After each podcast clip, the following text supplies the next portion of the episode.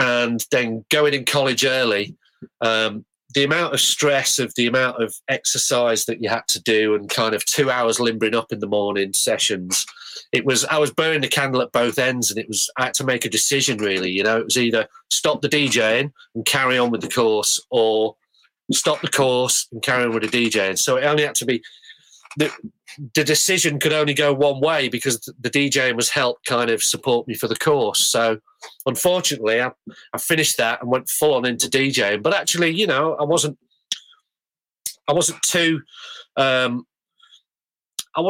too disappointed, because the DJing thing, I mean, it enabled me to put myself full time into DJing, you know. So I decided to, I mean, I'd already started to do some local clubs as resident DJ, because after a couple of years stint of having a mobile DJ setup, I kind of realised that it would be a lot easier if I actually went and played at clubs, you know, and didn't have to cart all the gear around. So I was working at a couple of local clubs initially in St Helens. There's a place called Pepe's and a place called Cindy's. And I remember at Cindy's, I was actually mixing records. I mean, the decks that they had there were, yet again, belt drive turntables. So there was no very speed in that time, you know, no crossfaders, none of this stuff. And I used to keep a BPM book, which was a folder with loose leaves in it of me BPMing every single record that I bought, and then putting them all in this book, so I could have, you know, sections where I'd get 110 BPM or whatever, or 120 BPM, and there'd be 2 or 3 pages of every record I had at that BPM. So I could actually mix and match records together and mix them on belt drive turntables without a very speed, you know. So that was a very precious thing for me, this BPM Bible, really, you know. And I also started working at a place called Cagney's in Liverpool. That was very much when I was at the Dance Drama College. So I started to do a bit of work in clubs. I remember I did I remember seeing an old flyer a while ago for the Cagney's night I used to do. And I remember on the flyer, it said something like electro funk night, you know, because that's kind of the music that was going around at the time, you know. I suppose that was, trying to remember dates is hard. I think that might have been kind of 80, 81 maybe, maybe earlier, maybe later. I can't quite remember. But anyway, so I was starting to DJ in clubs, and I started to go on that journey really, you know, putting my records to good use basically, and making some coins to go with it as well. Yeah. Absolutely. Because I had quite a vast collection by then, so you know, it's all about another thing. You know, not only that, you got to have money to go keep going to hunt for records. It's not like you got to have money to keep up with the addiction, as we say. Yeah, definitely. It's a vicious cycle, because I remember having $100 in one hand an hour before I got to, say, Vinyl Mania, and 2 hours later, I was asking for credit to hold the records. I didn't have enough to get everything I wanted. It was just, I remember that. It was... Yeah. I mean, I look back and I can't understand how I financed myself to buy all these records, because literally, I mean, now, I mean, I've reached a stage now where, I mean, I've got, you know, I'm sat in my studio here, and I'll just point this to the top. I'm just in front of some of the records. There's a small part of my jazz collection at the top there. And, you know, I'm here with all these records. Let me just see if this works. I'll just kind of around the side there with various other bits. This is just a small corner of my place. And over here I've got computer kind of speakers and all kind of gubbins there. And this record collection was something that enabled me to kind of do this DJing quite well, you know. And at the time I was reading a lot of things like Record Mirror, James Hamilton's column, you know, because I was BPMing my records. I can't even remember what inspired me to start BPMing records. It might have been James Hamilton. And even mixing, I kind of gravitated towards mixing because I just thought that at the time, you know, a lot of DJs in clubs kind of felt like that, well, they had to talk on the mic in between each record, and I just wasn't interested in that. It was like, I was going to ask you about that. Were you doing the emceeing as well? Hey, you look really good on that dance floor, moving right.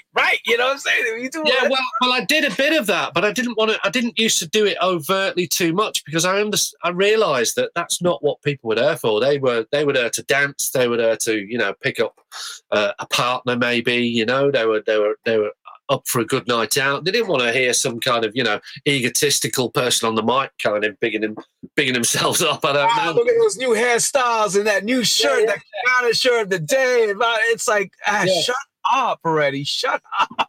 So I started mixing and developed my DJ BPM Bible to counteract this, really. So I could do long sections of just mixing different big tracks together. You know, and I remember one of the clubs that I worked at, in fact, it was Cindy's in St. Helens, where I was sacked from the job because I wasn't talking on the mic enough. And it was, and I remember I had a lot of people were coming there to hear the music I was playing because I was playing things like. Chad, can we have a word with you after your set? Yeah. I remember I was playing things like Ease Your Mind by Touchdown, a lot of early kind of jazz funk stuff and Brit funk stuff, and disco and stuff, obviously. I mean, very heavily into the, you know, disco sound. And I got sacked because I was mixing the music, and it's funny how things developed after that, you know. I mean, you know, I do like to feel like I was right, you know. There was a few of you at that time doing that, but it wasn't that common yet. It was more the Tony Prince style. Get on the microphone and wind up the crowd with the emceeing and get them rolling. Yeah. It's like... Yeah. This is, to me, a radio DJ. Yeah, exactly.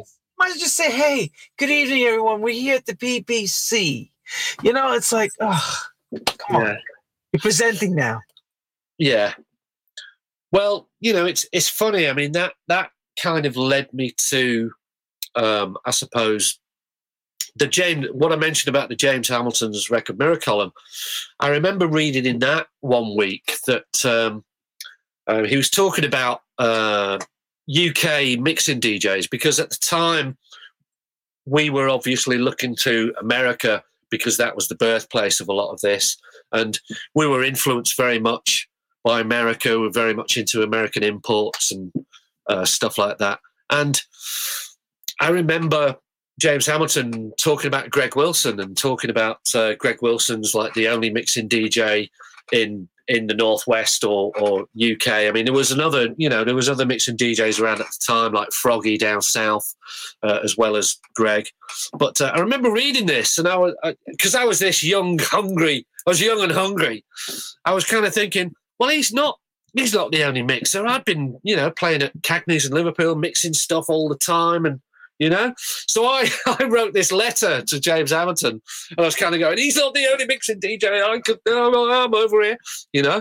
And I remember James Hamilton actually talked about that in his column, you know, and I was amazed about that. You know, he was talking about, oh, I've had this letter from this kid called Chad Jackson, and or Chad. I kind of used to just go by the name Chad at the time. So this guy called Chad, and he's you know, and that ended up. I can't quite remember how I met him, but I also used to go to obviously a lot of clubs, and I used to go to Wigan Pier. And Greg Wilson was the DJ at Wigan Pier. And I used to go. I mean, I was just a dancer, as I said, and I used to go and dance all night, you know. I mean, I remember I didn't even buy any drinks. I used to go into the toilet and just drink water out of the taps and then just go out and carry on, you know. And I remember I used to love Greg and what he played. And somehow I kind of got to know him. I think I talked to him once about our kind of when we first kind of met, and I remember him saying to me that he remembers that thing in Record Mirror, and then he remembers he was at Wigan Pier one night, and he was mentioning to some friend of his, you know, have you read that thing in Record Mirror? This guy called Chad, and I think one of his friends went, "Oh yeah, that's that bloke on the dance floor down there," you know. So I ended up getting friendly with Greg, and you know, it was a meeting of minds really, because he was a bit older than me and a bit more experienced at the mixing thing at the time, probably. And we became great friends, and I used to look after his house where he lived in Wigan at the time, and I used to go round, and he used to let me practice on his setup in his studio, which was, I remember, it was an amazing early mixer. I think it was actually designed and developed by Froggy, the mixing DJ from London. The Matamp Supernova. It was a big silver mixer, and it had a crossfader on it, and that was just like light years ahead of anything else. A crossfader. You know, and Greg obviously had kind of Technics 1200 turntables with a very speed on. So suddenly I was in like, wow, what's this? You know, you've got all this control over. And they looked, and I remember when I first saw them, they looked beautiful and very expensive. Yeah. How sexy those Technics look. When I first saw them, I'll never forget. Like, yeah. Yeah. And I was just totally into the same thing as Greg was, you know. So we became quite bosom buddies for a while, and I, as I said, he used to let me kind of practice on his decks and stuff. And at the time, he was doing Wigan Pier, and he was also doing some really legendary live and recorded mixes on, at the time, Piccadilly Radio in Manchester, on a great guy, Mike Shaft, on Mike Shaft's soul and funk show, which was, I think, every Sunday.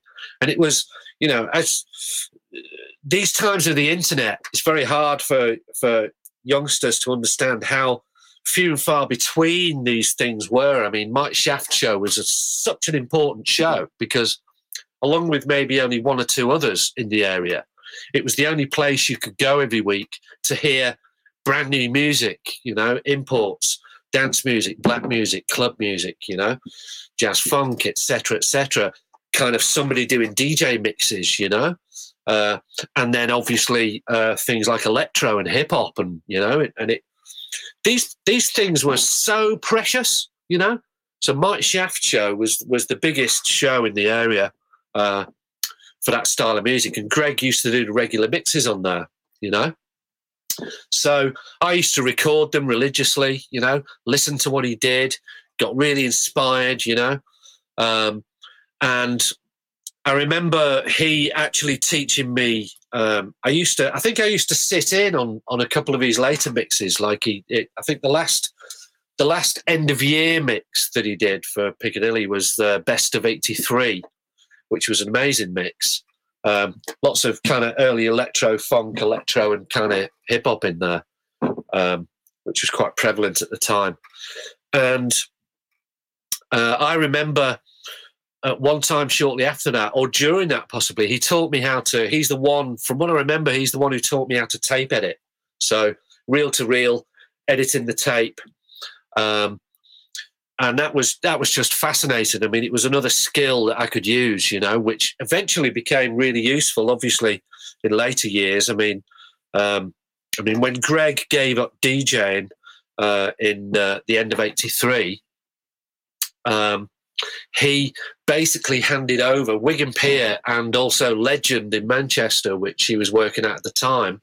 There we go. That's the Legend that's the Legend lighting rig above the dance floor, which was just incredible.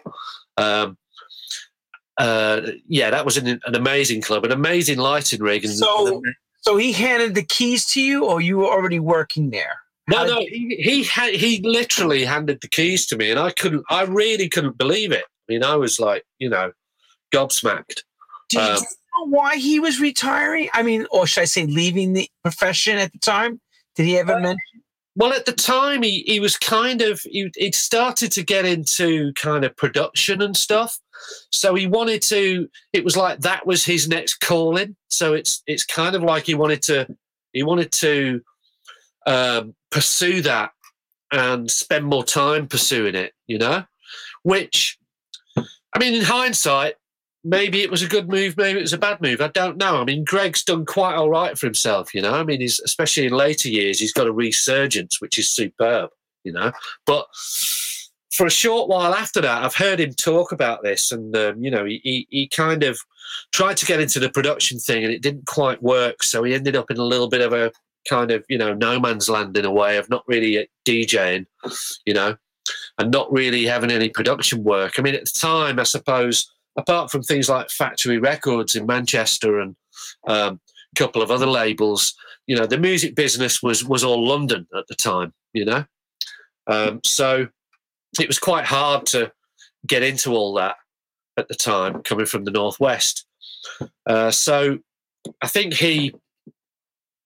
he kind of went along that path, So as I said, he handed me the keys to Wigan Pier and Legend, and I was just amazed, really, I mean, not just that, but also he gave up the mixes on the Piccadilly show as well. So I got handed the mixes on Mike Shaft's show. So not only do you doing the club now, but you're also a master mixer on Mike Shaft's show. On Piccadilly Radio. Yeah. And it was almost like I was taking the baton from Greg in a way, because I was a bit younger than him and I was a bit kind of quite hungry. I thought, right, I've got to, if I'm following Greg, and I had so much respect for his productions and mixes, I was like, right, if I'm going to follow this guy and not look stupid, I've got to be shit hot, man.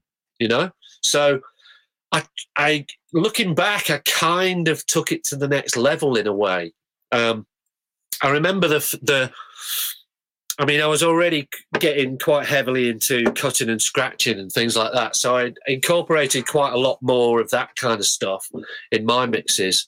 And also with the tape editing, since Greg had shown me how to tape edit, I started to get really deep into that and trying to get really good at that and doing stuff like, obviously I'd heard, I've heard things by the Latin Rascals and people like that, in later years that, all that real bullet edits and real kind of intricate kind of stuff.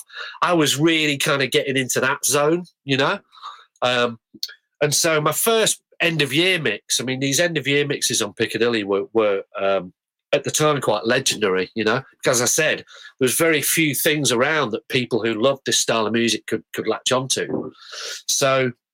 the first best of mix that I did was the best of 84, and it was an hour-long mix, and I think I remember there was about 130 records in it, and I kind of, as I said, I took it even more intense than Greg did, because I felt I had to live up to Greg and I had to take it further, So I spent months and months and months compiling this mix in Piccadilly Studios. I remember I used to drive into Piccadilly and spend hours overnight kind of editing up in one of the spare studios, this mix. And it wasn't even done on very speed turntables, because I remember they had broadcast turntables in there. So I was my BPM book came in very useful there, So I was compiling this mix and editing it up, and there was only about 20 seconds or so of each track, and trying to get the best bits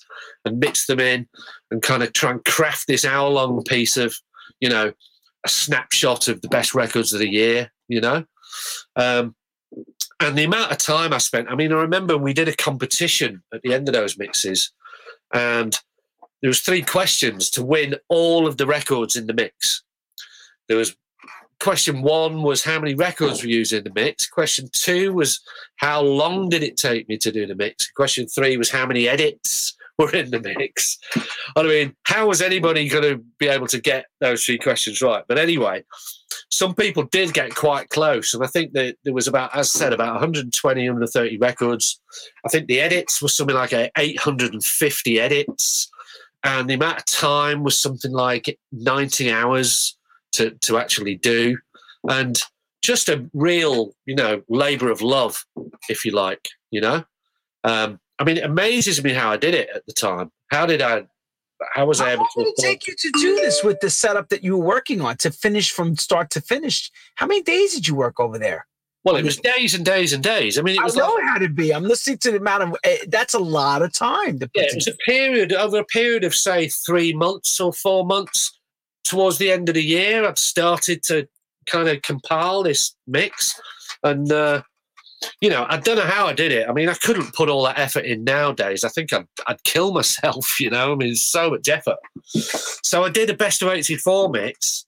And, you know, lots of people today, the best of 84 and also the year after the best of 85 mix that I did, the kind of one of those things that made my name in a way, you know, especially up north and in the UK.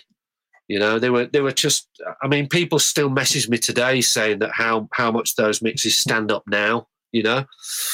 And I suppose they stand up quite well because they're quite fast as well. There's quite a rapid, you know, there's a rapid turnover of tunes in them, because I was trying to cram in as many of the best tunes of the year as I could, you know. So they probably fit very much with today's kind of... you know, short attention span, kind of attitude of a lot of people. Things getting more condensed. Really. Totally. And as well, a lot of things happened around that time. I remember there was the records being, those, they were calling them bits and pieces, 1984, 1985, Coming from America, bootlegs of all. Yeah. Records. I used to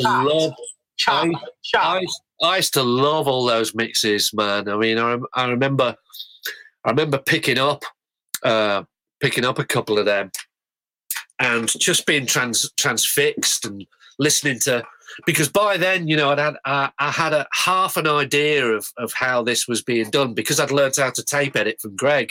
I was starting to understand how these were being done, you know, and by the time I got to the best of 84 and 85 mixes, I was quite proficient at really streaming these records together in a really creative way, you know. And that was such good training from a production career, really, you know. And that's funny you say that, because I've had, as you know, Ben Liebman on the show, Jens Lazat, and others were doing that same type of what they call mega mix, master mix, and they were getting work from that. Yeah, yeah. Well, I have heard other people mention the same kind of beginnings as me as well. Even before that, I was doing loads of tape edits on a cassette at home when I was younger, you know, trying to do my own extended versions of tracks that I really liked, you know, because I had a really good cassette deck which had a mechanical pause button that was, the minute you pressed it, it would stop. The minute you released it, it would start recording again. And that was just as good as tape editing, I found, you know. Because you could get exact, and you could get kind of real runs of bullet edits and stuff, even with that, you know. And I used to spend hours doing that. So you were the Pause Master Pro then? Oh, I used to absolutely love it, you know. I mean, that was why when Greg taught me tape editing, it wasn't that much of a jump for me. It was like, all right, so that's what I do on the cassette deck, and it's just I use a razor blade now, you know. So don't take the razor, people, and cut where the head is. You take it off the tape, off the head. You put it down on the block and put it on the editing block. Do not take the razor and do it where the head is. Destroy the head. Yeah, it reminds me of some other bootlegs. Night at the editing block. I know those guys that did it. Yeah, brilliant. Tornado, all those guys, Ray Rock, Juan, they were all involved in that. Oh, I used to just worship all those releases, things like that. Any kind of DJ mixes that made the way to vinyl were just like gold dust, really, because you could learn so much from listening to them, you know. And that I have to give credit to. I have to give credit to someone that really pushed that, and that's got to be Shep Pettibone, because his editings, right, there you go. His editings were a big influence on everyone around him, from Latin Rascals and, you know, it's Albert and Tony Moran and you know, the other guys. And everybody was listening to him on the radio and wanting to do what he was doing, and they were doing it their way. So like what you were doing. Listen to what Greg did. You did it your way, you know. I mean, those. I mean, was it? Did he do that Kiss FM Master Mixes album? Oh my God, did he do them? I mean, with the cowbell and ding ding. He added the cowbell, the edits. Oh man. I mean, those records were gold dust for me. I mean, some of my favorite records from the past, you know. And as I said, you learned so much by listening to these things. And also people, I mean, I remember way back, I mean, I know he's quite such a well-respected and you know, legendary, you know, worshipped name now, but Larry Levan, I mean, I remember I used to follow,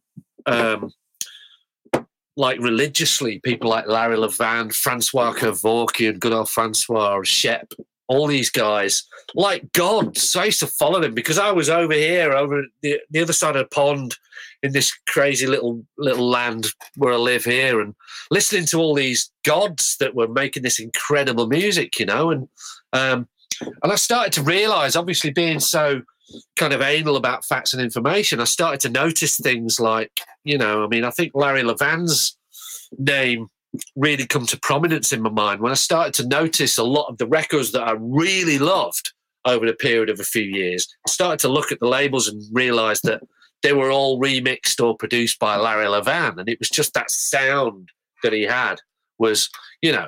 So I've really, you know, worshipped people like that in the US and kind of, you know, been inspired by them. I mean, I even remember, I mean, Larry, my first mix on DMC, when I started doing mixes for DMC, the Disco Mix Club, my very first mix, I think in 1985, was something called the Garage Groove, which was a kind of, what's the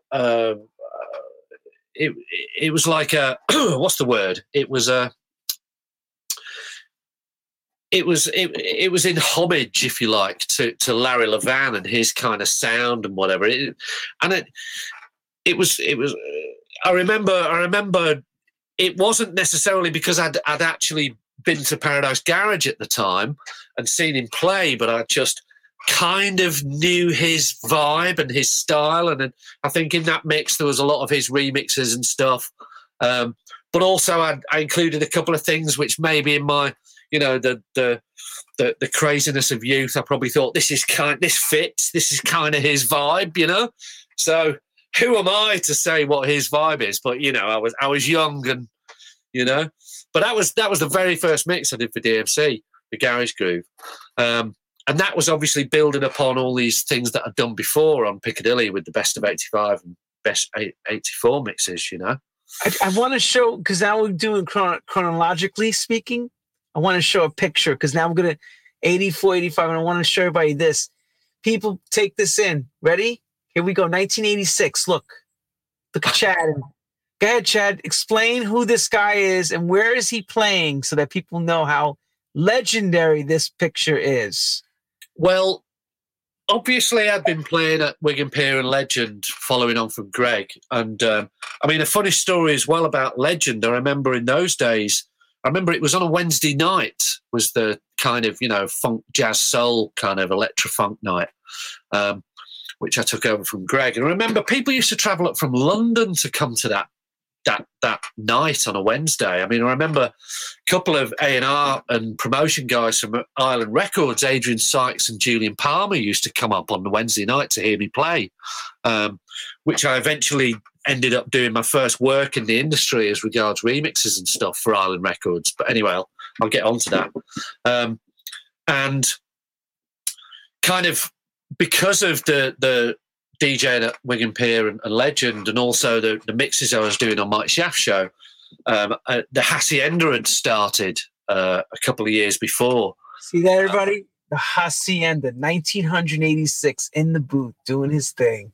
Yeah, and the Hacienda had opened, and basically I'd been going to it for a couple of years, and obviously Greg had played there as well. And I basically, as I said, I was young and hungry, and I was thinking, I want to play this club. I really like this club, you know. So I don't know how I did it. I mean, I can't do it now. It's like that almost blindness of youth, of not knowing the boundaries. I was just like, right, I want to play this place. Who's the guy who's the booker? Who's the guy who's the manager? I went to see Mike Pickering from M People, who was the booker and manager at the time at the Hacienda, and I went for a drink with him, and basically I just said, you know, I really need to play here, man. Is there any room, you know? And he basically said, yeah, do, you know, we got a Saturday night if you want it. You know, so 85, 86, I started playing Saturday nights at the Hacienda as resident DJ. And that was, you know, before it became the kind of house music cathedral that it became afterwards, you know.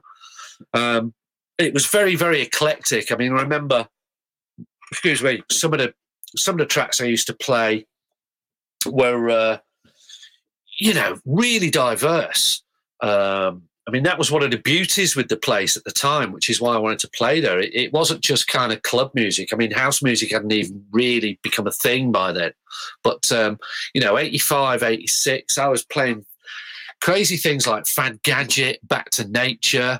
I was playing things like my memory fails me, man. I tell you, it's things like Blancmange, Feel Me, loads of different styles of music. Obviously, kind of some disco tracks and funk tracks, and then some of the early. I mean, lots of the electro funk stuff like D Train and Cinnamon, and then lots of the early. I mean, lots of the early house stuff as well. I mean, I remember I got into house really early because it was very percussive and quite fast, and it was kind of 4/4 based. Going back to the Northern Soul thing, that was very much the same lineage. I was just following this kind of sound really. I remember, I mean, somebody's actually mentioned in the past that they think that I was one of the first people to play a house record at Hacienda, because while I was working there, some of the first house records came out. And I remember we used to all buy records on a Saturday afternoon at Spinning Records in Manchester. And Saturday afternoon to get all the new imports in. And luckily, you know, because I was playing at the Hacienda at the time, I got kind of one of the first shouts of everything that came in. And I remember picking up these new records, things like Jesse Saunders On and On. I remember Music is the Key by James Silk. I remember distinctly playing that in the Hacienda. I remember playing, I think it was the Basement Key mix on the B-side, which was a lot more percussive. And I was just immediately really into this sound, you know. So I was playing that, and it wasn't really that popular at the time, you know. It was kind of, I think I remember I've heard, I mean, somebody came up to me and kind of said this to me when I was in the box at the Hacienda, but I remember hearing Graham Park say that the same thing happened to him. People used to come up and kind of, you know, they'd knock on the door of the box, and if you heard them, you kind of opened the little hatch, and, you know, you used to get guys kind of going, what are you playing all this gay music for? You know, and it's just crazy, you know. I mean, totally different place, the world at that time, you know. But anyway, that all soon changed, you know, with the advent of the house music boom and the house music monster and ecstasy, really, you know. I mean, that all happened shortly after I left in 86, you know. I went on from there. I kind of wandered off into the mixing championships thing because I'd seen an advert about these DJ mixing championships, the World DJ Mixing Championships being held by DMC. So I was really interested in that because obviously I was already doing that and I've been doing it for a good number of years. So it's just natural progression, really, you know? Oh. Take a good look, everybody. I showed this before, a cue stick. Look, he's going to tell you why he took that cue stick out of nowhere and started doing what he does. Well, how he becomes world champion. Listen to this, everyone. Well, leading up to this point, the Island Records thing I'd started to do, doing mixes and remixes on Island Records. Luckily, some of the first things that somebody had done in the UK. That was Bunker Studios at Island Records with Stephen Street, who went on to produce Blur and people like that. So, clever chap. That was about, what was that? Was that like 84 or something like that, And I did a few remixes and releases. Like I did a Bob Marley kind of mega mix. I did Trouble Funk mix. I did the Third World remix that was released on Ireland, and a High Tension remix.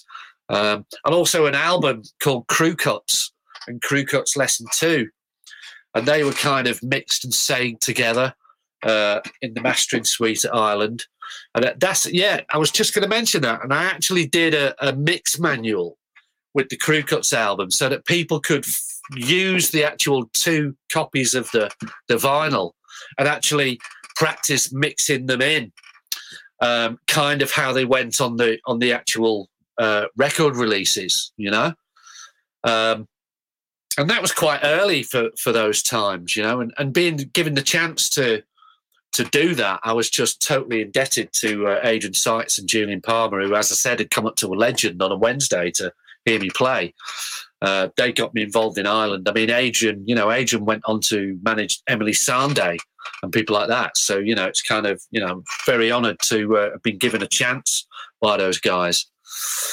And so all this stuff kind of developed further. And as I said, I heard about, I'd been obviously DJ mixing for quite a number of years, and I heard about the World DJ Mixing Championships, and I just had to enter it. It was just, that sounds like a great laugh, a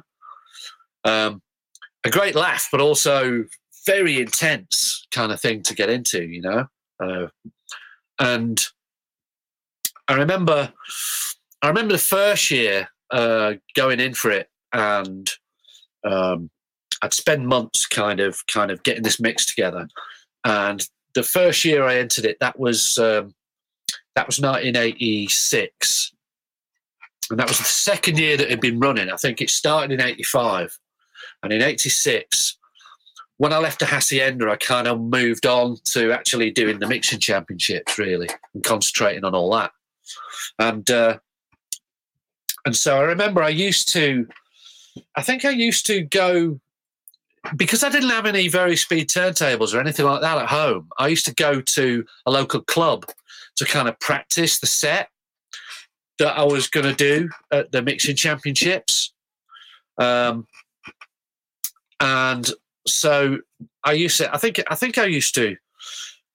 go to places like Wigan Pier and do a bit of practice. I think I even went to Greg's and did a bit of practice. It's very hazy those days, but I managed to, get a set together and entered it. And I, in 86, I won the UK final, and then went into the world final at the Hippodrome in London. And I came second in the world 1986 in the world final. And the winner was DJ Cheese. And he was doing lots and lots of scratching. That was the year when suddenly scratching became a really big thing, So I was in my set. I'd incorporated a bit of scratching, but also a lot of long, smooth mixes and a development of the set, kind of almost to keep people dancing, because that was kind of what the original premise of the competition was. It was a DJ mix type performance, So I was trying to cover all bases: a bit of scratching, bit of cutting, bit of mixing, the odd a cappella run over, But Cheese came in and he just smashed it up.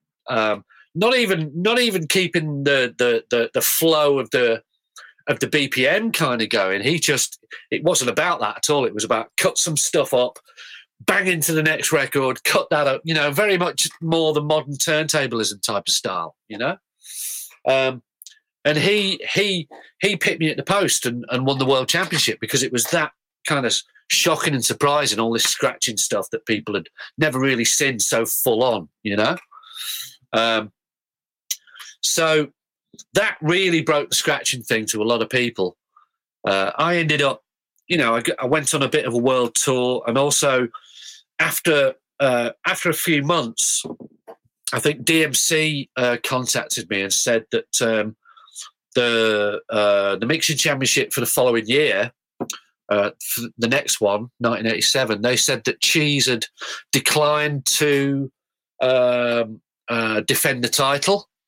And as part of the rules, if the winner declines to defend the title, then the opportunity goes to the runner-up. So I actually got a free pass into the 1987 World DJ Mixing Championships, which was at the Royal Albert Hall in London. And I remember spending months and months and months practicing for this.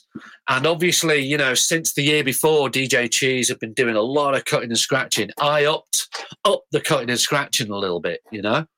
And I was developing this set and, you know, using little bits. And also, you know, I mean, in those days, especially over here in the UK, we didn't really know about kind of...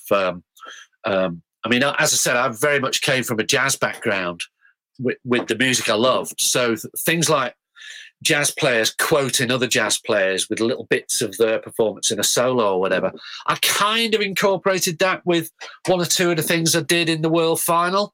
I remember there was a LL Cool J Rock the Bells bit, which I'd kind of, you know, I was kind of quoting Jazzy Jeff from that, because I think I'd heard him once kind of do that. And so I kind of did that. It was almost like, you know, it's like kind of classic guitar solos. It's almost like, you know, a guitar player will come up and do some classic guitar solo that someone else has done, you know. I mean, in no way did I do it as good as Jeff. I mean, Jeff is one of my, you know, he's a good friend now and one of my total heroes, and he's an absolute legend, a proper legend, you know. He's such a seriously cool cat, Jeff, you know, I love him. But so I was incorporating a lot of this different stuff. And because I knew it was at the Royal Albert Hall, I realised that the place was huge. And so I was thinking very much about the visual side of it, you know, because I didn't really want to be one of those mixing DJs who had their head down and was kind of doing this all the time, you know, and you didn't really see much showmanship, especially from the back of the auditorium, you know. So I decided to incorporate a few kind of little tricks like scratching with the pool cue, covering up the mixer and just spotting the record, kind of looping round a certain section, just using the needles without the crossfader and all this stuff. And then a rugby ball at the end, kind of scratching with that. So I wanted to make it very visual for the people in the actual, you know, in the Royal Albert Hall, which is a huge place, you know. And, you know, I mean, I'll admit, I've never been the best kind of scratcher. I've never been the best kind of, you know, technician in a way, you know. There's other guys that are far better than me, and I absolutely love watching them, you know. But it was just this, you know, expressionism of a bit of showmanship and a little bit of playfulness. I mean, I've never took myself too seriously, you know, and I do find that some of these guys take themselves a bit too seriously, not Jeff or anybody like that, but you know. At that time, were you guys getting to hear Chuck Chill Out and Marley Marl and all the New York DJs that were doing that stuff on the radio mixes, scratching and everything? Was there any leads to you besides Jazzy Jeff and them? Yeah, I mean, we used to occasionally get hold of cassettes of, you know, things like, you know, Kiss FM in New York and stations like that, and hear people like Chuck Chill Out and whatever, you know. And then, I mean, one of the other things that really kind of inspired me was I got my first chance to go to New York to the New Music Seminar in 86. And just listening to the radio over in New York was just, I basically recorded every single show that I kind of tuned into because I was just hungry for this sound, you know. New York radio at that time was incredible. It was incredible. There was so many mix shows on major stations, major records, so different than it is now. Oh, my God. I'll tell you what I remember distinctly, because of my production ear nowadays. I remember the fizz coming through the compression and the radio signal on those New York stations really added to the sound for me. It was, you know, it was part of the whole vibe, you know. There's a real, that's the only way I can describe it. It was like a fizz. You know, and yeah, I got entered into the New Music Seminar Battle for World Supremacy. I mean, I wasn't really prepared for it. I must admit, I was a bit overawed. You know, this little kid from the UK suddenly going to, you know, the home of all this stuff and in front of all those legendary people. I was a little bit nervous, and you know. Wait. So let's say what happened. Yo, let's check out this white boy. Yeah. Okay. Gonna do what he's gonna do for y'all. Let's wow. Yeah. Okay. Let's see what he can do. Go ahead. yeah. And you know, and unfortunately for me, you know, I was in some of the. I mean, I think I got through the first heat against Barry B. I think it was, and then I think I got through the next heat. But then I think that picture that you show there, I think that is actually the heat where I was against Jazzy Jeff. And that was like, forget it, you know. I mean, Jazzy, as I said, he's a great friend, and he's got that, you know, that the rhythmical flavour of what he's got. He's got a way of doing it. It's just silky. You know, he is a jazz musician to me. You know, that's that jazz thing again. You know, so you know, I was so nervous. You know, I mean, and the needle. There was something weird going on with my needles because obviously I'd come all the way from the UK and all my stuff had been in my suitcase, and I think something happened to the needles, and it was just a complete nightmare. But anyway, I had the opportunity and the chance, you know, which was just, you know, unheard of at the time, really, for a you know, young skinny white guy from the UK, you know. So I was much indebted to even getting the chance to do that, you know. Now did DMC fly you over? Is that how it worked in those days? Yeah. You were doing the international circuit without even realizing that you were trailblazing the international circuit.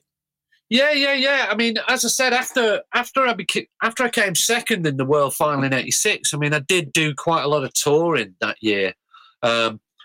But it was the world touring really started when I won the world in 87. I mean, I went on a 2-year world tour, really. I was probably one of the first DJs to properly kind of tour the world and become a bit of a name all over the place, you know.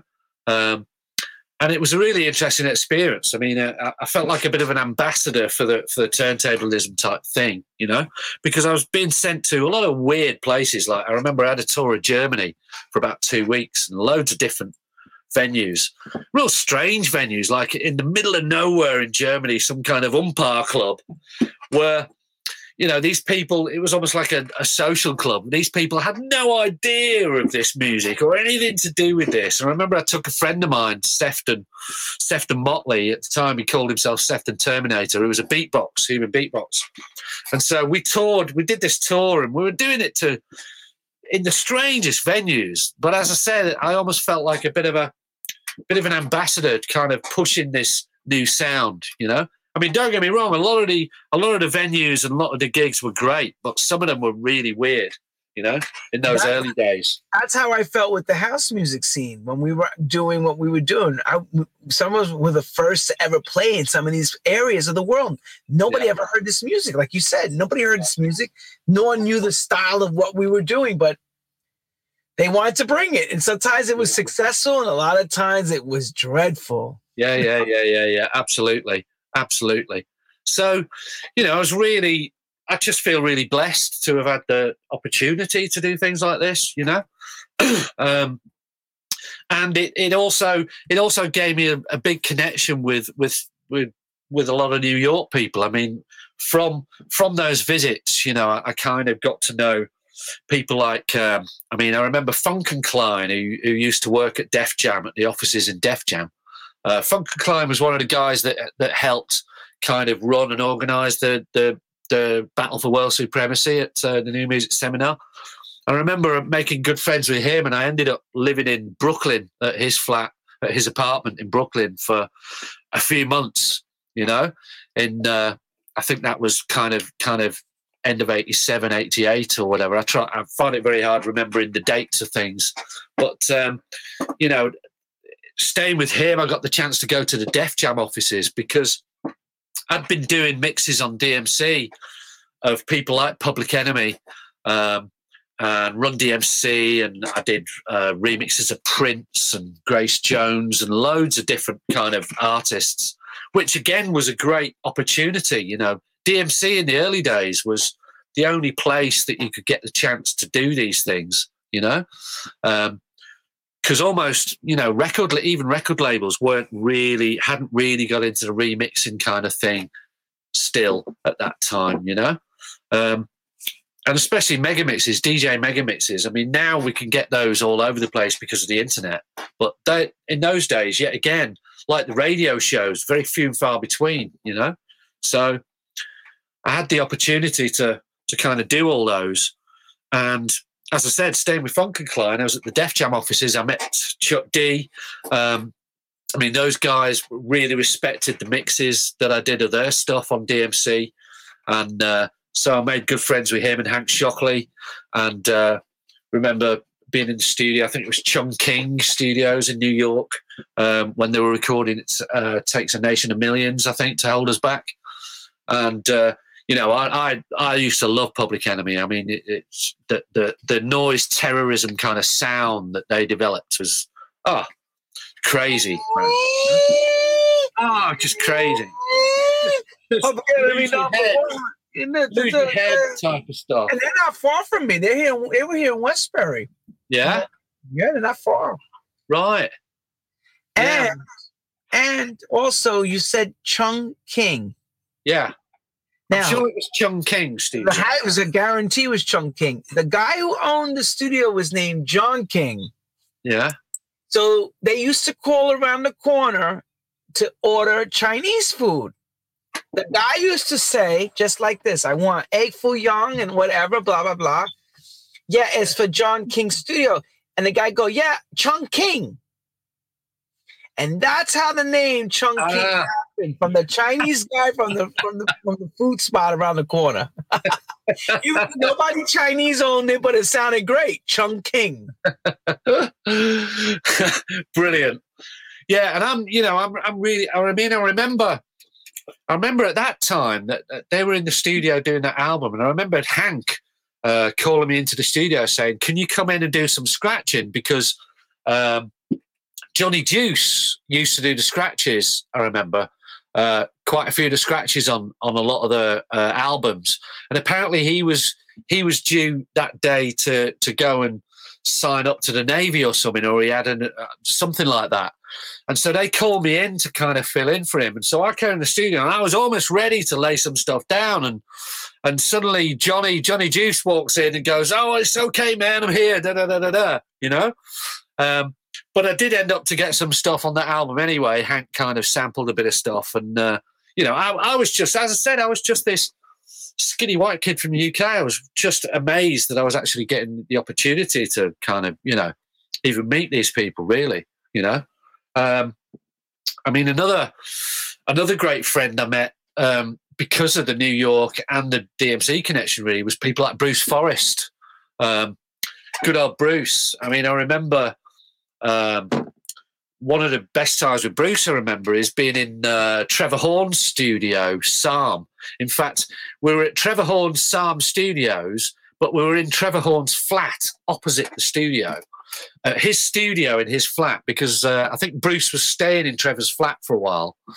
And Bruce called me over and he went, Trevor's said that I can get the get the run of the multi-track room and pick out any multi-tracks I want and just kind of work on some ideas and remixes and stuff. Do you want to come over? So I was right there, man. And for a while, we were kind of working on things. We pulled out Grace Jones multi-track, Slave to the Rhythm. We pulled out, Yes, multi-tracks, Owner of a Lonely Heart, loads of these things out of his actual multi-track room. And that was an amazing experience as well, you know. It's just life's experiences, isn't it? You got to just put yourself out there, and every moment's precious. I mean, now, were you able to keep everything going at the same rate, or did you have a pitfall as well along the way with changes in the music, changes in styles, and things like that along your journey? Well, in my DJing journey, I've always kind of followed any new music that comes about. I mean, I remember when I won the mixing championships,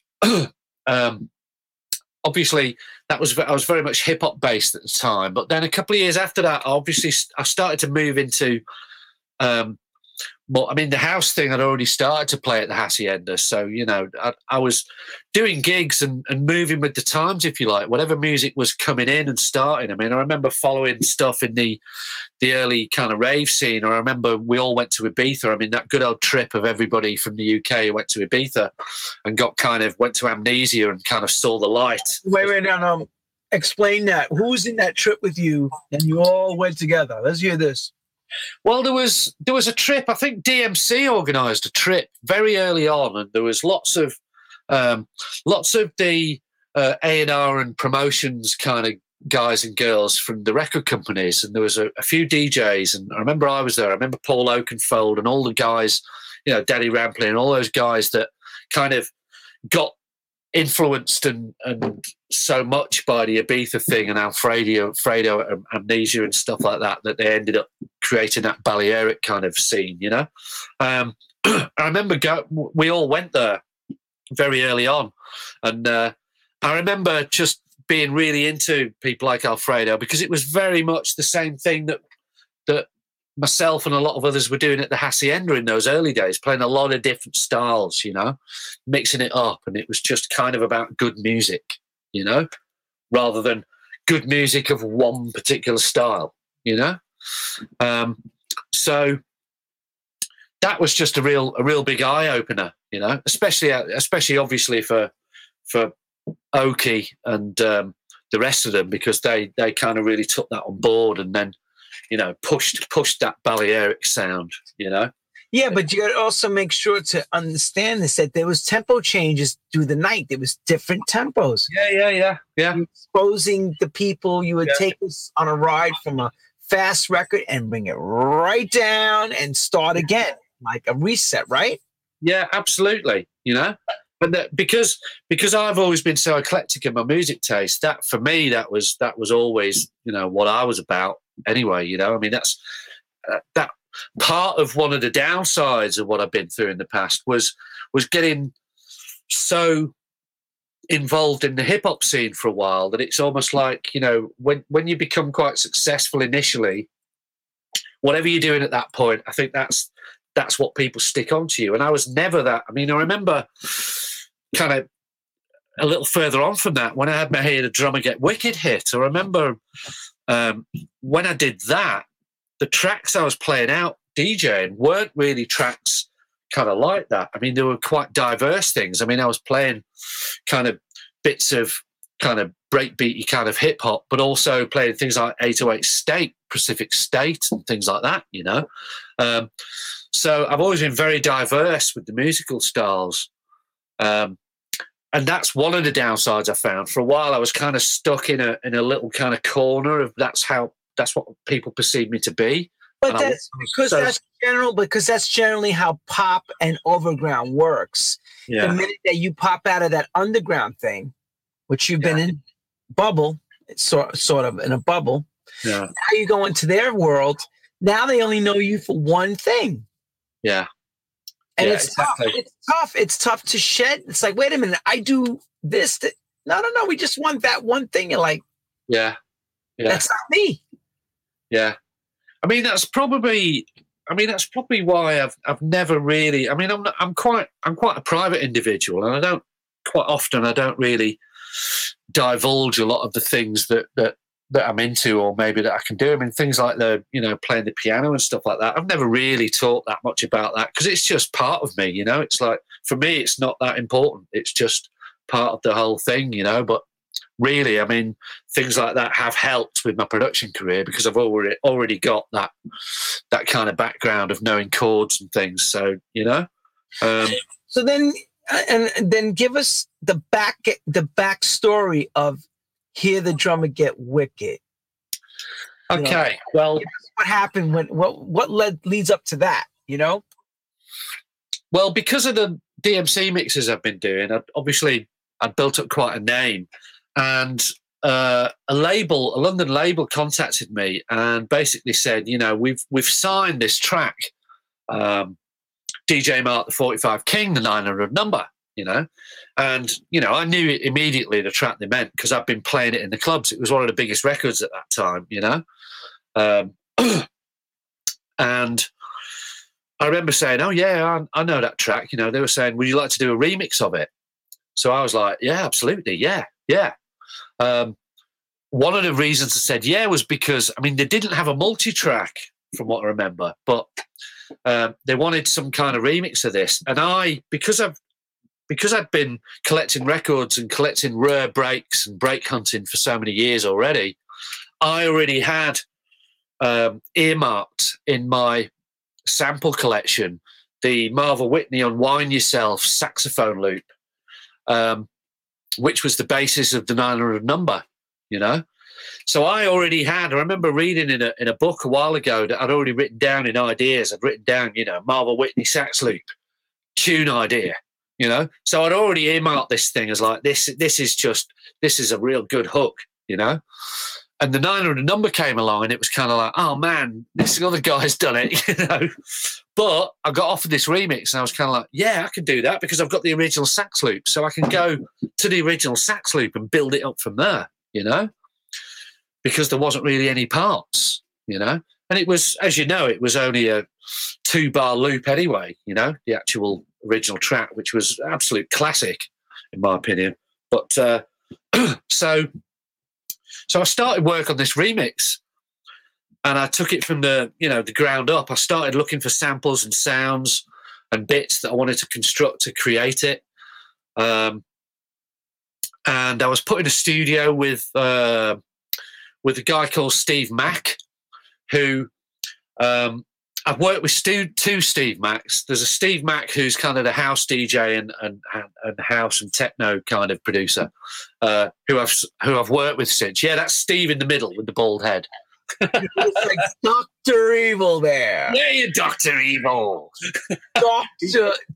Steve Mac's also very talented chap. Yeah, he's really not evil at all. And the other Steve Mac, who I did Hear the Drummer Get Wicked with, he was just starting out in his career. So the studio that he worked at was hired for me to make this record. And Steve has since gone on to become like Songwriter of the Year. I think it was last year or the year before. He's worked with people like, I don't know, I think he's worked with Westlife and loads of different pop bands. I mean, he's become a real big kind of pop songwriter producer, you know.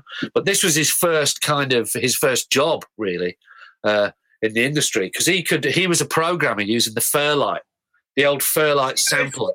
Everybody starts somewhere. Everybody starts somewhere. So you're the first to break him in. You get him on the Fairlight sampler. Go ahead. Yeah. So he's doing all the programming. So he can, you know, I didn't understand much about all the intricacies of music production in those days, and also, you know, a Fairlight was such a complicated thing at the time, and it cost as much as a house that there was no way I was going to know how to use a Fairlight because I couldn't afford one. So he was the operator, and I had all the ideas. I knew exactly what I wanted to do, you know. So I went in there, and I think the first day I just gave him loads of samples. I was like, right, here's this loop, sample that. Right, I want this loop, sample that. Sample this, da-da-da, right, I want that there, that there, that there, that there. And then I played a bass line in, and then I played a couple of other things in, and I was like, right, okay, put that in the beginning, and we'll have that in that section. And I kind of had it all in my head, you know? I mean, quite often with productions, that's how I do it. I actually work everything out in my head, and then I've kind of got this blueprint of what I want to do, you know? So in the words of the technical end, you gain the samples and then you want to do the overdubbing, which you playing the parts. Yeah, absolutely. Stuff, right? Yeah, absolutely. I was throwing other bits in over the top. So it was a mixture of kind of original played stuff and also samples and loops. So can I ask you another question? Was this also at the beginning of what we would call MIDI programming? Kind of the beginning, not the very beginning. I mean, the beginnings of MIDI were 83. I mean, that's when 83 was when MIDI was developed by Korg and Sony and Roland and all them people.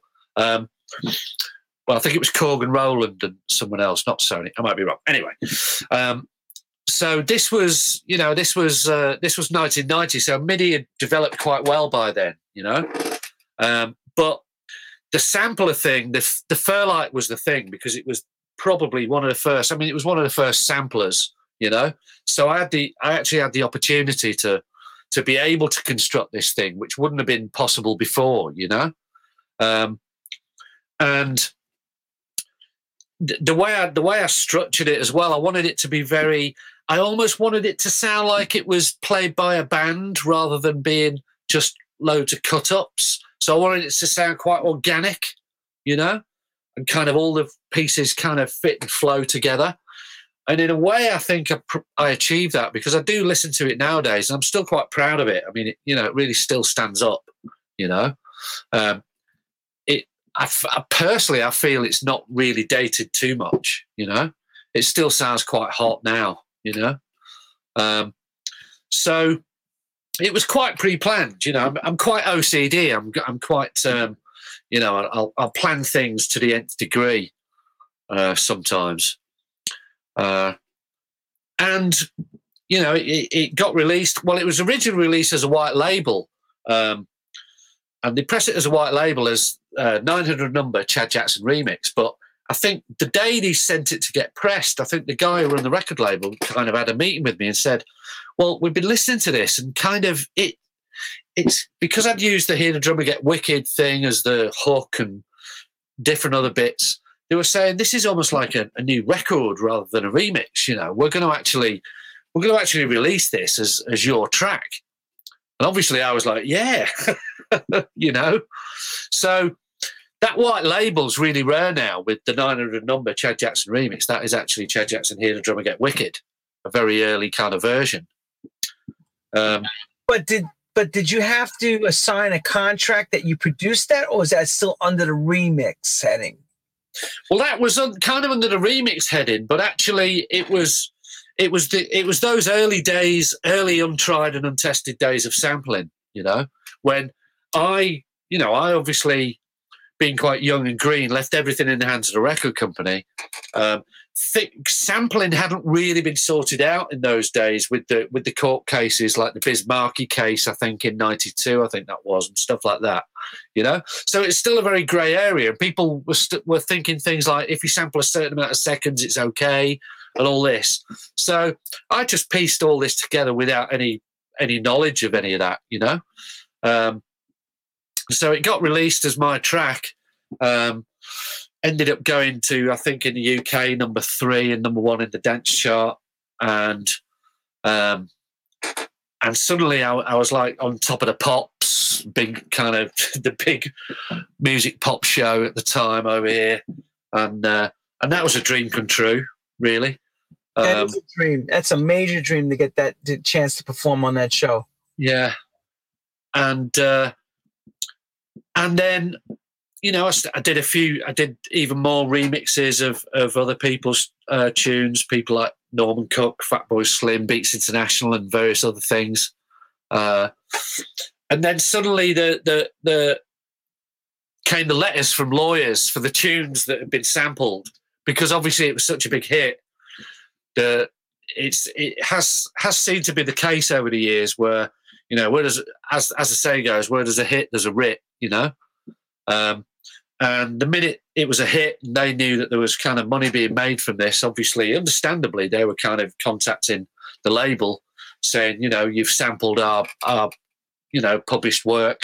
You know, we need to sort out percentages and this, that, and the other. So it ended up all these legal wrangles of sorting out percentages after the event, you know, after it had been released.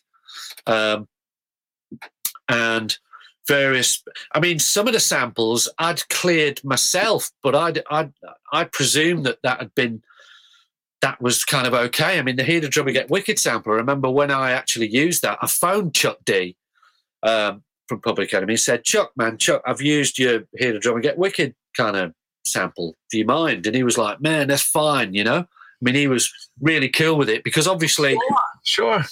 Yeah, because obviously they use samples in the work and it's, you know, it's cool.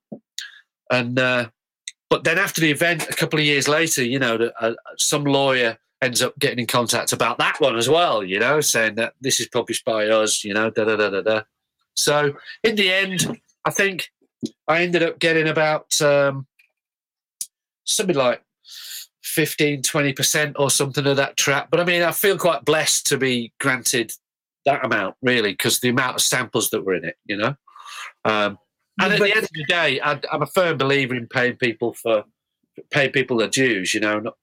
The first record that actually pulled the flags of samples was that Mars record that CJ produced. Yeah, Pump Up the Volume, yeah. Oh, he used everybody. Said there's like 90 samples in there. Everybody came out of the woodwork.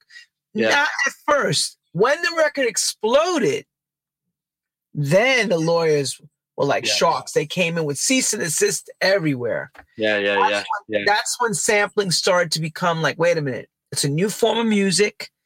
We need to look at this, and there's got to be a legalized way of using the samples. Yeah, yeah. It's funny, actually, with that record, I remember on DMC, quite a few months before that, I'd done this DMC, and it was like an original track on DMC called Pump Up the Volume, using the same vocal. I didn't do it nearly as well as Mars, Pump Up the Volume, you know, a totally different record. I think I was even rapping on it or something. I don't know. I mean, I used to try some crazy kind of experimental ideas sometimes on DMC. But I remember that was a very hot sample, that, you know, it was very current. I mean, quite a lot of things in music production I find, you know, the ideas for songs and ideas for samples and sounds, it's all out there. You've just got to have yourself tuned in to be able to pull it down from the ether, you know, and anybody can pull it down. And quite often these ideas get pulled down at vaguely the same time because there's this mass consciousness thing going on in a way, you know. So, you know, with the sampling thing, I ended up obviously going through this kind of period of well, I was working on an album after Hear the Drummer Get Wicked, and then I ended up splitting up with my manager, and I think my lawyer tried to sue me because I'd not got any money through from the label because the label had closed down immediately after they got the big check from my record in, and all this craziness, you know, that happens in the music business, and so I ended up at kind of with this, having done this kind of album to follow up and just ending up without a manager and without a label. And I mean, it's a funny time, but I've actually still got the recordings of that album. And it's interesting because, as I said, I wasn't just into hip hop or into DJ sample records. I was kind of a musician. When I got a chance to work on this album, I was doing, there was tracks on the album, like there was a 6/8 kind of jazz tune, percussive kind of Latin American jazz tune and things like that. You know, I was really spreading my wings on this album. It may not have been a very good follow-up to the actual single because quite a lot of it was quite different from, you know, a DJ sample kind of cut-up record. But, you know, I've still got those recordings, and interestingly enough, I've been remastering a couple of them recently and realising that actually they stand up quite well at the moment. So I'm almost planning some kind of release in the future of unreleased kind of stuff, you know? When exactly was this that you were no manager and now no record label? Around what time of your life was this? This was like the kind of the end of 1990, beginning of 1991. Excuse me. So, you know, it's it was one of the times where I suddenly went kind of down. What you said before about the down times, this was, I really went down. I mean, I got quite depressed about it. That's not what you explain to people, because people would think that everything is hunky-dory, everything is in the clouds, and you're coming off a huge hit. Yeah. And now you're in a different place. You're like, not too far after. Yeah. And, you know, I did definitely go into a bit of a depression. I didn't really know which way to turn. One of the funny things, which I have heard other people say about these times, you know, because I'd had such a big hit record, the DJing kind of dried up a little bit, because people kind of thought, oh, you've gone big time now. You've gone overground. You're not underground anymore. You know, all that kind of stuff, which isn't really the way it is anymore, you know. Nowadays, it's all about success, isn't it? You know, but then it was kind of about being real and kind of, you know, not getting too successful. And the minute you're too successful, you know. So it's a weird time. It's kind of like what they say, outclassing yourself. You outclassed yourself from the underground, from the cool. Now you're on the overground, commercial side. We can't play around with you anymore. It's like, what? So, I mean, that really weirded me out for a start. But then it you know, gradually, I mean, I can't remember how long it was, but I gradually started to get into, you know, learning more about music production and having my own studio set up, you know. And I got the opportunity to, with Ministry of Sound, actually, when MP3s first appeared in, like, I don't know, when they started to get popular, maybe in like 90, 95, 96, 97. I remember a friend of mine, DJ DeCane, who was also another DMC mixer, he gave me the opportunity to get involved with him doing a university tour, DJing with MP3s and like a computer and this special new system that they'd kind of somebody they'd been in contact with had developed, you know. So it was this brand new thing of DJing with MP3s, which I wouldn't really do anymore because I'm so aware of the quality of audio files and music nowadays, you know. But MP3s at the time were a really new thing. And so I was holding these workshops in these various universities in the UK. And I kind of got the bug, really, for kind of teaching and for lecturing, really, for passing on knowledge, you know. So that's when the lecturing kind of started, really, you know. I started lecturing music production because I'd learned so much having a studio at home by then that it was a natural progression to try and pass some of this kind of knowledge on, you know. So I started DJing music production and various other things at various different universities and places in the UK, and really getting into that for quite a while, you know. I mean, I remember... I was involved in, I mean, I developed courses for a company called Rock School, and those courses are used in a lot of further education, higher education establishments, like schools doing extra higher education qualifications and things like that. So, you know, I got quite deep into the lecturing thing and really enjoyed it, you know. As I said, passing on the knowledge and trying to pass on these skills that I'd learned, and seeing the development of things like YouTube at the time with music production tutorials and things, really kind of changing the landscape of teaching and lecturing, really. And also the creation of, which we didn't ever have before, the social media game. Yeah. Learning how to now maneuver in a young man's game. Or kids. Yeah. Absolutely. And reinventing yourself, because you had to reinvent yourself again, like we all did. Yeah. I mean, I did find that there was a weird period. I remember the year 2000, because everybody was quite hyper and aware of all this, the year 2000, all the computers are going to go haywire because, you know, clocks are not set up right. I mean, it ended up, it was all just a load of nonsense, really. But, you know, I remember... I remember there was it was almost like people thought the world was going to end after the year 2000, and I remember DJ fees for that night were just astronomically high.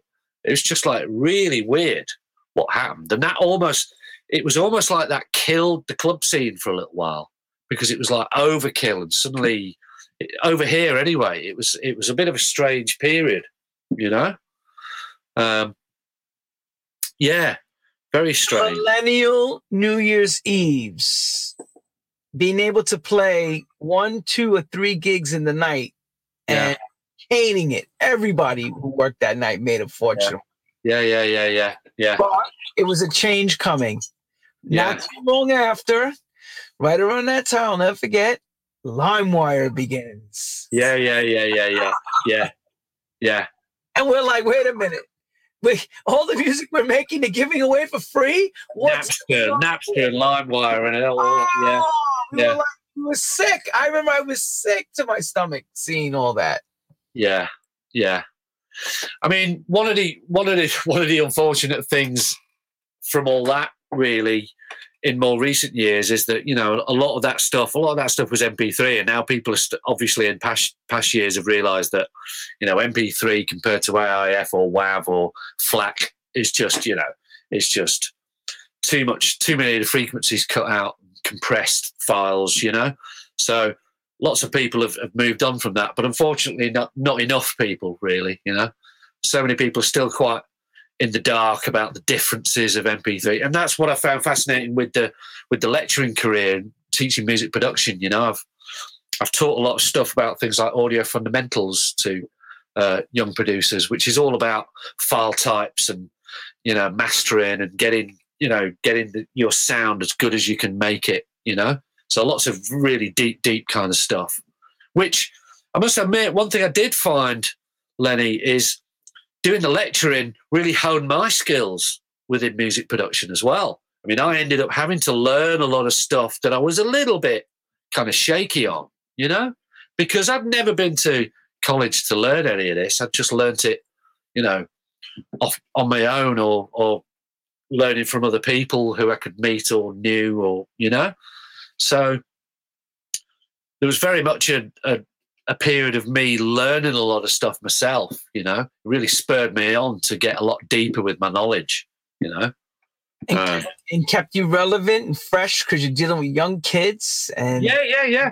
There's a borrowing and giving that's going on. Yeah, I mean, I felt very. I mean, all the time I've been lecturing, I felt really honoured in a way to be an older person who has a connection, more of a connection with younger people who are making music than you might normally have, you know, because our, you know, generations are split from each other sometimes, you know, which is a bit of a shame. But, and, you know, I found it fascinating. As I said, I was always following new musical styles. I mean, you know, from the Hacienda going into kind of rave music, going into hardcore, and then jungle, and then drum and bass, and then kind of, you know, various other styles, and then kind of dubstep. I remember when I was teaching and dubstep started to appear. I mean, I found that sound really, really fascinating because, you know, there was elements of hip hop from what I could hear, but there was also elements of drum and bass and elements of reggae, you know. It was totally kind of mixed up within that sound with these really big, extreme, modern, kind of digital versions of kind of bass sounds, you know, that it was all about that wobble on the bass and stuff, you know, with the dubstep stuff, you know. So I found all that fascinating because I was plumbed right into the kids, if you like, to where they were coming from and what they were loving and what they wanted to make, you know. And I've always felt quite blessed to have been given that opportunity, you know. Being an old fart now, yeah? An elder statesman who told us a story. Here's the thing that I noticed with your history. You are very, very versatile musically, that you've been able to do sets from all genres of music, inclusive of even adding rock into your sets.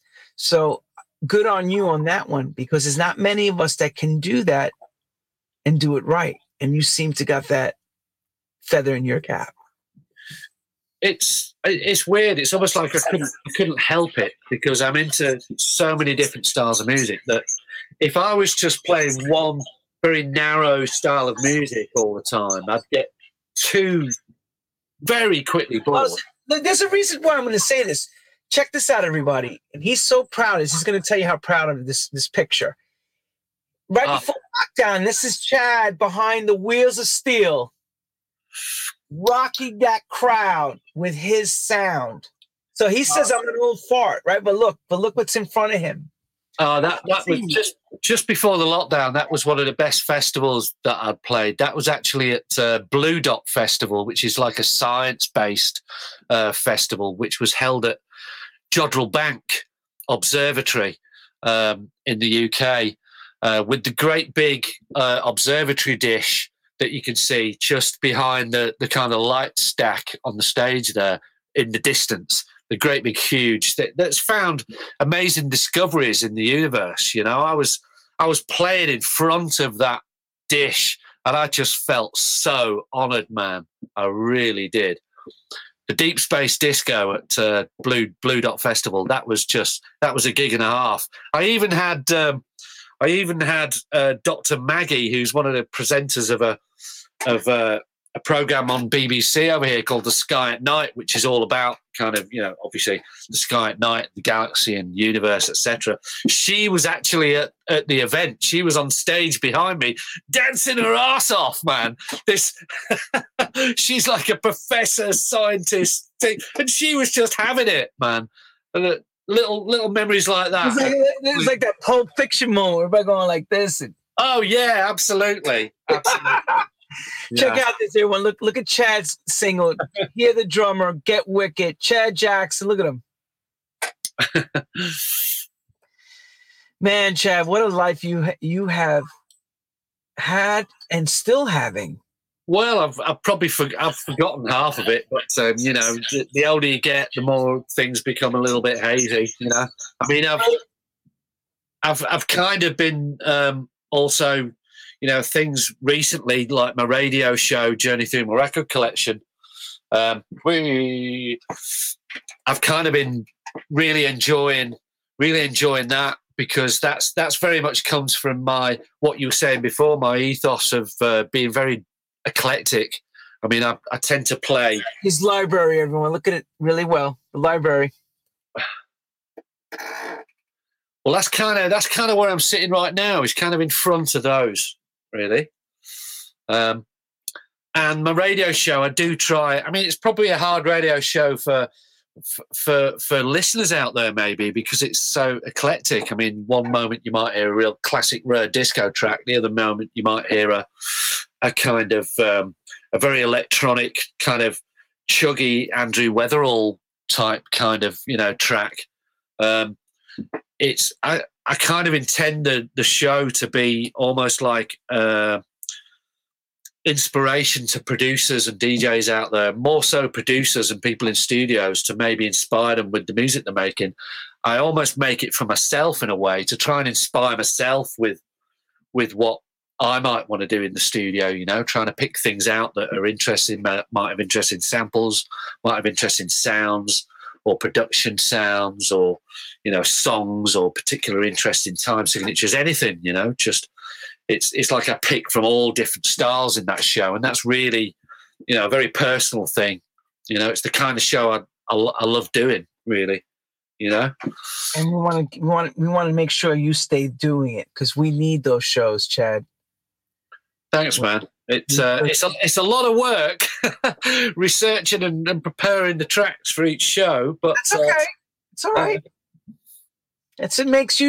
You know, you handpick it. You make sure it's right, and you stand behind it. Like you said, it stands up against everything else around it and stands well.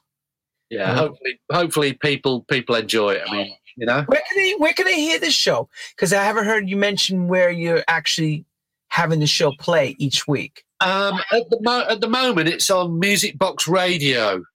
I think that's musicboxradio.co.uk, which is an internet station that a friend of mine runs. And it's actually my shows only once a month, because I do find that the amount of research and the amount of hunting that I do for that show, and even doing it monthly, it's a hell of a lot of work, because I really can't quite I'm really, really fussy with choosing the tunes for the show. It's kind of like, I suppose if it was weekly, I'd have more of a turnover of tunes that I could play, and it wouldn't be quite as intense. But because it's monthly, I spend the whole month really wandering through loads of stuff, old, new, borrowed, blue, whatever, you know.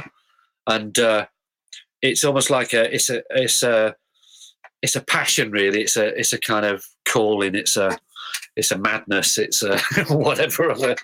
It's an addiction. An addiction. Yeah. Absolutely. And my quite often failing, possibly, of doing too much preparation and and then a bit more preparation, you know? Oh, man.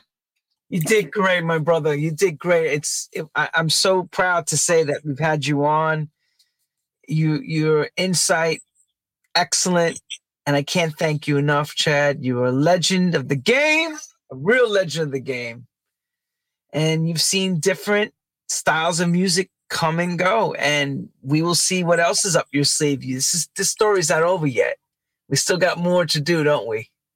Believe me, man, I got a long list. And some stuff I've already been working on. I can't wait to get this out there. I mean, it's that good old, the last 2 years of lockdown getting in the way of a lot of things, you know. Let's just fingers crossed and pray that we all kind of, you know, get through this without too much loss. I mean, I know a lot of people have had a bit of loss already, including myself. And, you know, it just constantly reminds me we've all just got to live every moment as a real precious thing, you know, and get the most out of them. So that's the best advice I can give to anybody, including myself. And thanks a lot for having me on, Lenny. I really, really, I'm honoured to be in such esteemed company of all your guests and yourself. And I hope everybody's enjoyed it. It's been real. Well, you wrapped up the year for us. Thank you, Chad Jackson, 2021. He has wrapped it up. We're going to be taking a break, everyone, for a little bit, couple of weeks, and we'll be coming strong in January. Chad's drinking already. He's wishing everyone happy holidays, Merry Christmas, and a happy new year to everyone out there. We will see you in the new year. Stay tuned. We got a lot of stuff happening. And Chad, good luck to you, brother, on the endeavors and what's coming up in front. We know it'll be great. To everyone around the world, have a very good night. Again, season's greetings and stay safe. Big love for 2022, Lenny. Love you, man. Namaste. And thank you, Chad. Thank you very much. Take care, everyone. Hang on, Chad, one second.